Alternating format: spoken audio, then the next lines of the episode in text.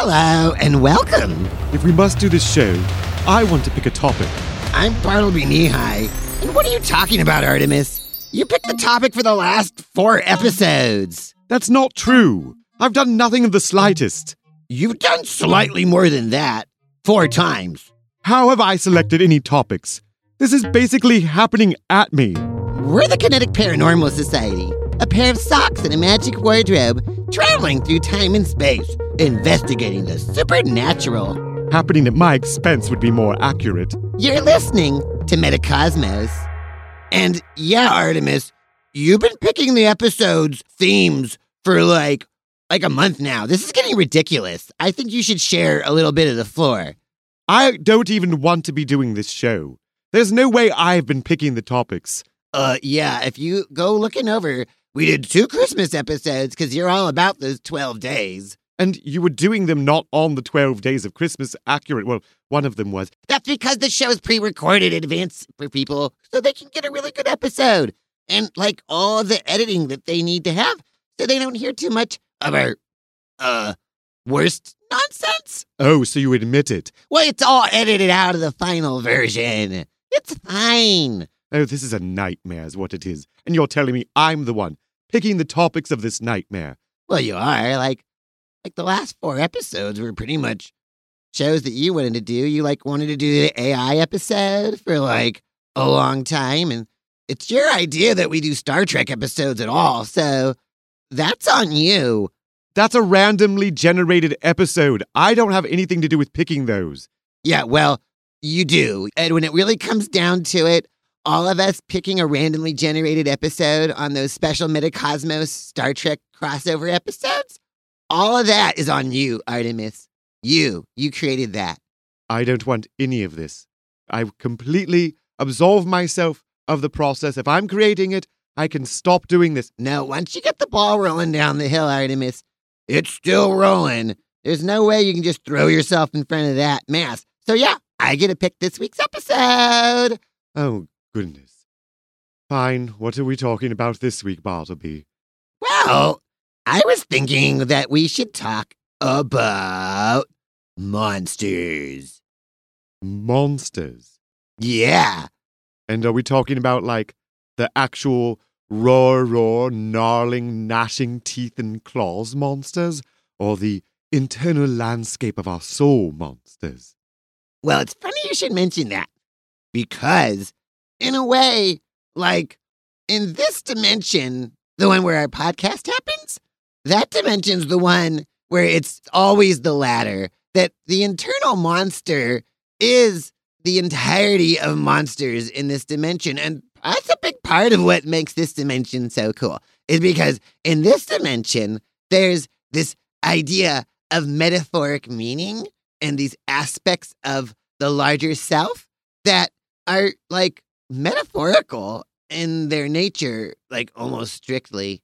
And it makes it really cool and poetic to exist in this dimension, where like the other dimensions where the monsters with the gnarling and gnashing teeth. Um, well, those dimensions are often in the imagination landscape. So I guess they're the same monsters. Okay, well, I don't think you're helping anyone come to any form of better understanding. No, no, no. We're doing better than that.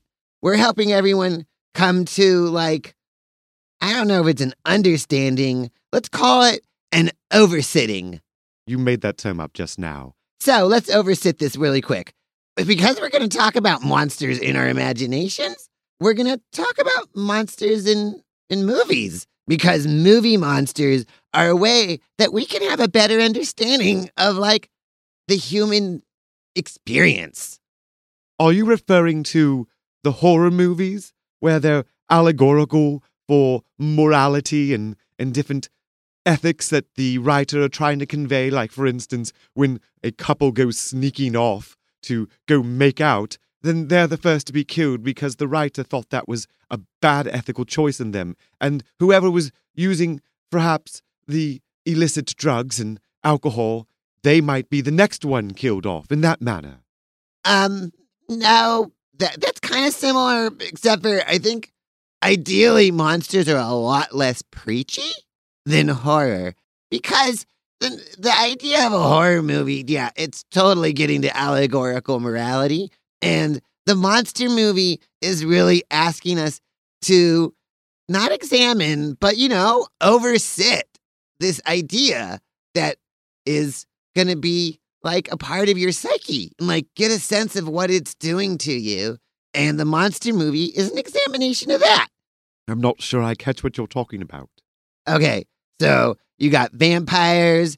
That's kind of allegorical for the society that's kind of sucking you dry. Oh, yes, isn't it? And then you got zombie movies. And zombie movies, kind of like what they're getting at is the idea they're like, man, there's nothing worse than the public. If you've ever worked in customer service, then you know that like the mindless people coming in are really hard to deal with. And there's like dealing with zombies. But the psychological idea of looking at people and saying there's a bunch of zombies is actually a dehumanizing process where you're dehumanizing the people to justify your own actions. And what you don't realize when you do that is it's dehumanizing you because what makes you human is your ability to be humane to the other humans. So when you dehumanize them, reverse humanity. Anyways, that's zombies. Uh huh. And Frankenstein. Frankenstein is like our fears about technology and our possibilities to go against what we might think be a natural way, like a person dying. But what if we put them back together like Frankenstein and you get like a whole examination that Frankenstein's actually about these deeper aspects of our like selves? Oh, are we going to do an episode about Frankenstein? No, actually, no. I was thinking that we're going to do an episode about Godzilla. Oh, is that why we went to see that movie? Yeah. It was actually quite a good movie, but I don't know if we should be. This is a new movie, and I don't want to spoil it for listeners out there. You know, perhaps we could talk about a different topic. Well, okay. I don't think we have to spoil a movie to talk about it just like a little bit because it was a really good movie. Godzilla minus one. It's super cool. Well, it was a very fascinating film about quite deeper issues. Yes, because that's what monster movies are. They're about deeper issues. Like the first Godzilla movie is about the nuclear bomb on Hiroshima and Nagasaki. And it like looks at what it means to be hit that hard by a bomb. And there's like a symbolism going on in that film. Yes, that's why it resonates so much for everyone. The Cold War made the nuclear bomb quite a topic, and so the nervousness of the world must have felt that in the zeitgeist. Yeah, exactly. And so, like, Godzilla in that case was representing the bomb. But, like, over time, Godzilla became an expanded universe, you might say, inside of the psyche of the world. And it turned into this phenomenon called kaiju. Ah, yes, the kaiju. Ah, do you know what that means by chance? Strange beast. Oh, actually, that's kind of underwhelming. Yeah, but let's not worry about that because the kaiju were these creatures that usually come like out of the earth. They're emerging from volcanoes and from crevices from the sea and and they represent this greater like energy and destruction of the forces of nature that we can't control. And that's kind of become the kaiju territory for a while. And in like the newer Godzilla movies, Godzilla becomes like an anti hero, saving the people from the other kaiju. Yes, that's that. Those stories really are just kind of, I don't know, banal. Yeah, but like in a good fun way. Well, I guess if people dressed up in rubber costumes is a fun way. Yeah. So that was like Godzilla movies for a while. But Godzilla movies don't have to just be about that one energy of like nuclear bombs or forces of nature. They can also like have a deeper monster inside of us that we get to examine through them. Like, for instance, Shin Godzilla was about the Fukushima meltdown after the earthquake in 2001 in, on March 11th. There was a big earthquake and it shook up the nuclear power plant on the coast. And that was a bad thing to put a nuclear power plant on a coastline because then it had a meltdown and the Japanese government was like, oh, what are we going to do? Bureaucracy's not really moving very quick on this. So they made a movie about that. And Godzilla represented that because he was just slowly moving across the land as the government didn't know what to do. So that was way another use of Godzilla. But this one, minus one, was maybe like one of the coolest ones yet. What do you think was the monster in Godzilla minus one? It was Godzilla, right? No, I mean, what do you think the monster represented in Godzilla minus one? Oh, what Godzilla rep- Okay, in this one, Godzilla still is like force of nature and like stuff like that. But there's a deeper theme because like most of the movie is a period piece set right after World War II, and it's about the people coming to terms with their own feelings in the post-war climate and a lot of grief and stuff like that, but also survivor's guilt. Oh, yes. Because okay, this is not a big spoiler because it's like the first shot of the whole movie and it's like said in the first like maybe 5 minutes of the movie this is all laid out. So I'm not spoiling anything except for the first 5 minutes. So go la la la and plug your ears if like for like just a couple of seconds if you need to like not have this spoiled. So the first shot of the movie is a plane and it's going towards a really beat up runway on an island and the, strapped to the bottom of the plane is a super big bomb. So you can tell that this is a kamikaze plane, but it's landing. And kamikaze planes usually don't do that. No, they're not known for that, are they? No, no. And so then he's like, oh no, my plane was broken because he didn't want to die blowing himself up. And they even made a, a mention of like that, like, wow, dude, you landed on that beat up runway. You're like one of the best pilots. And like the Japanese government wasn't going to send this guy to go blow himself up. He's one of their best pilots. And they're like, go blow yourself up. And that kind of, I think, starts to allude to the larger themes of the movie right there. Oh, yes. Yes. Indeed, the monster in this film is that higher up powers that throw us into the cannon fodders of war, and how the people who have to live their lives in repercussion of that war are not just there to be burnt and spent in a political game. Yeah, that's um, I think a little bit more elaborated version of it. That I don't know if they, they always hit those notes in the political game. But it was about the people. The government wouldn't get involved in the fighting of this Godzilla for complicated reasons. Yeah, okay, let's just say that so we don't have to bring up spoilers. Exactly. That's why I'm staying so vague altogether. Yeah. So, like, the Godzilla movie in this particular case is like bringing to an actualization a reflection of like what war means, what it meant for like the Japanese government to have gotten that reputation for like throwing their soldiers to the death where they're going to like, oh man, we had to drop the bomb is what the US government told itself after they dropped the bomb because they were like cuz the Japanese people were going to fight fight fight to their deaths. But the Japanese people maybe weren't as enthusiastic to fight to their deaths as the Japanese government was to have them do it for them because it was pretty embarrassing for the Japanese government to admit that all the fighting was going to be for a big loss. And and then they got nuked and then we make Godzilla movies. And that's why we're talking about it now. So, yeah, that is like the monster at the core of this movie is this idea that people have towards fighting for something that they're actually not a part of and winning any part of and just being used in that way. And then the remorse that comes from that and what it means to go on living in the light of such shame. Wow. Bartleby. With no spoilers, very good. Thank you. That was impressive. Yeah. But you know, there's another monster in the room. Is there? Yes. For you see, Godzilla minus one was a monster for Hollywood. Oh, what? I think I saw a bunch of headlines in the YouTubes about this. There were videos that, hold on. Okay, yeah, here we go. Videos named like, Why Godzilla Minus One Destroys Modern Hollywood, and Godzilla Minus One Nuked Hollywood, and Godzilla Minus One Proves that Hollywood is stupid and awful. And another one goes, Why Minus One Succeeded Where Hollywood Failed? Did Godzilla come onto the land and start stomping on Hollywood? I missed that part. No, no. I don't know if you realize it, but this movie was made for only like $15 million, as the rumors. The director even said, I wish I had that much money. So It's not that expensive of a movie. I really hope that wasn't because of the crunch time they put on the artists. I don't think there's that much crunch time you could put on artists to bring a movie down to that price. Like, I don't know if people know, but like a lot of like animation and a lot of video games have a lot of pressures put on the creatives to make deadlines at ridiculous paces. And it's totally not fair.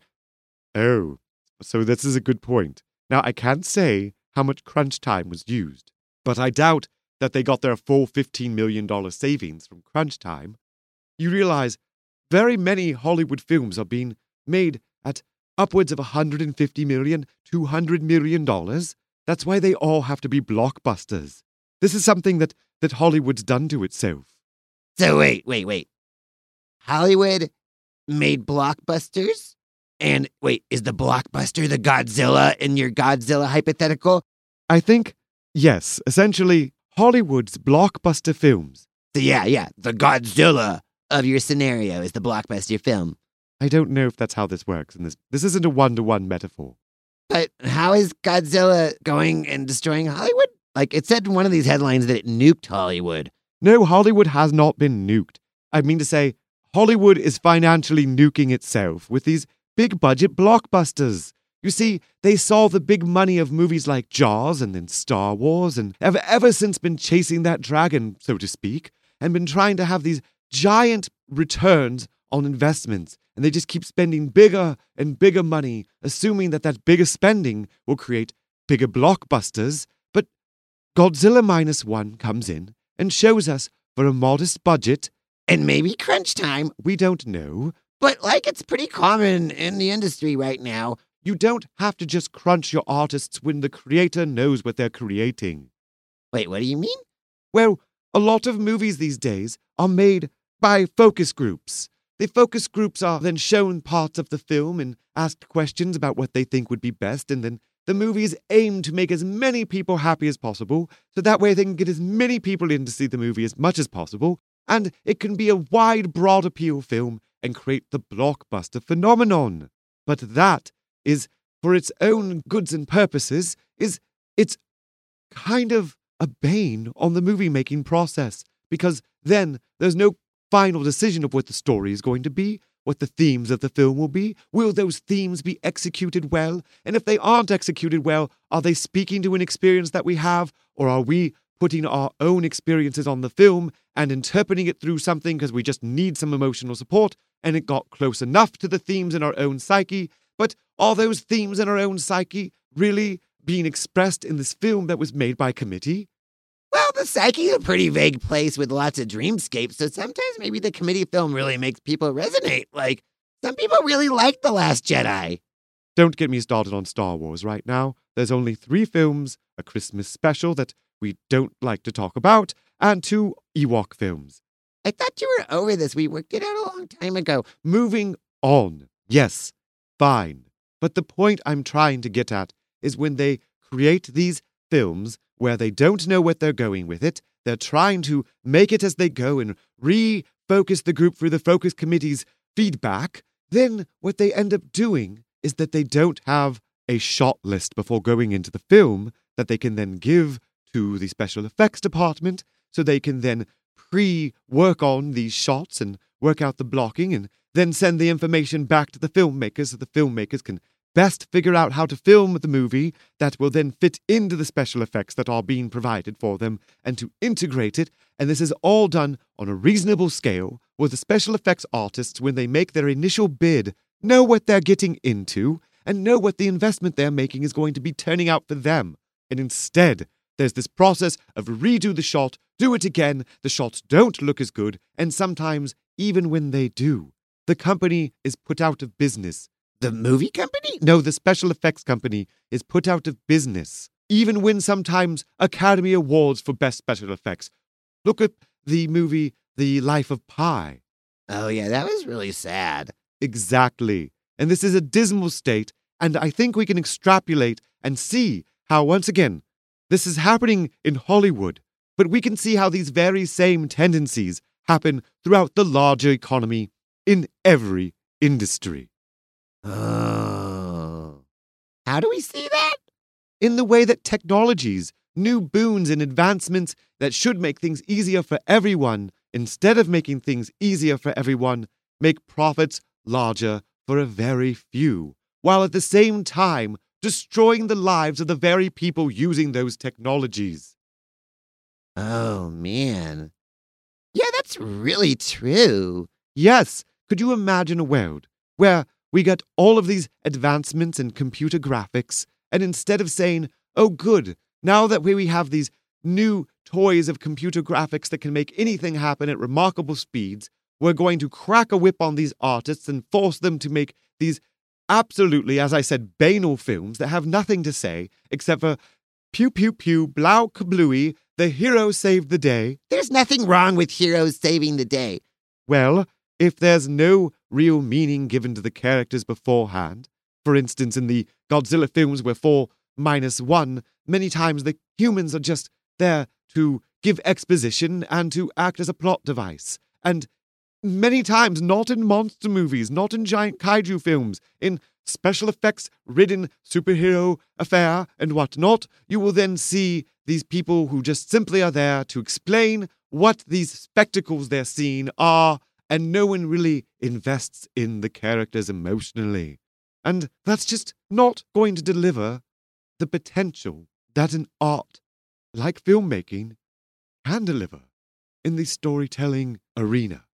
Okay, yeah, you got a really good point there.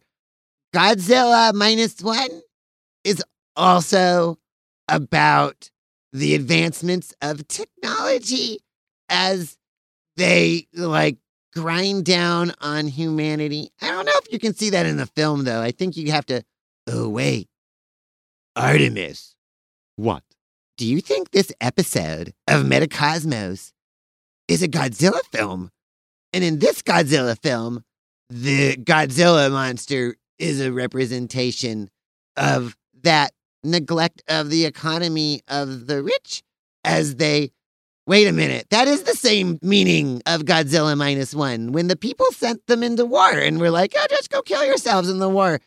Yeah, I hold on. I think we just nailed on the same meaning again. Yeah, never mind.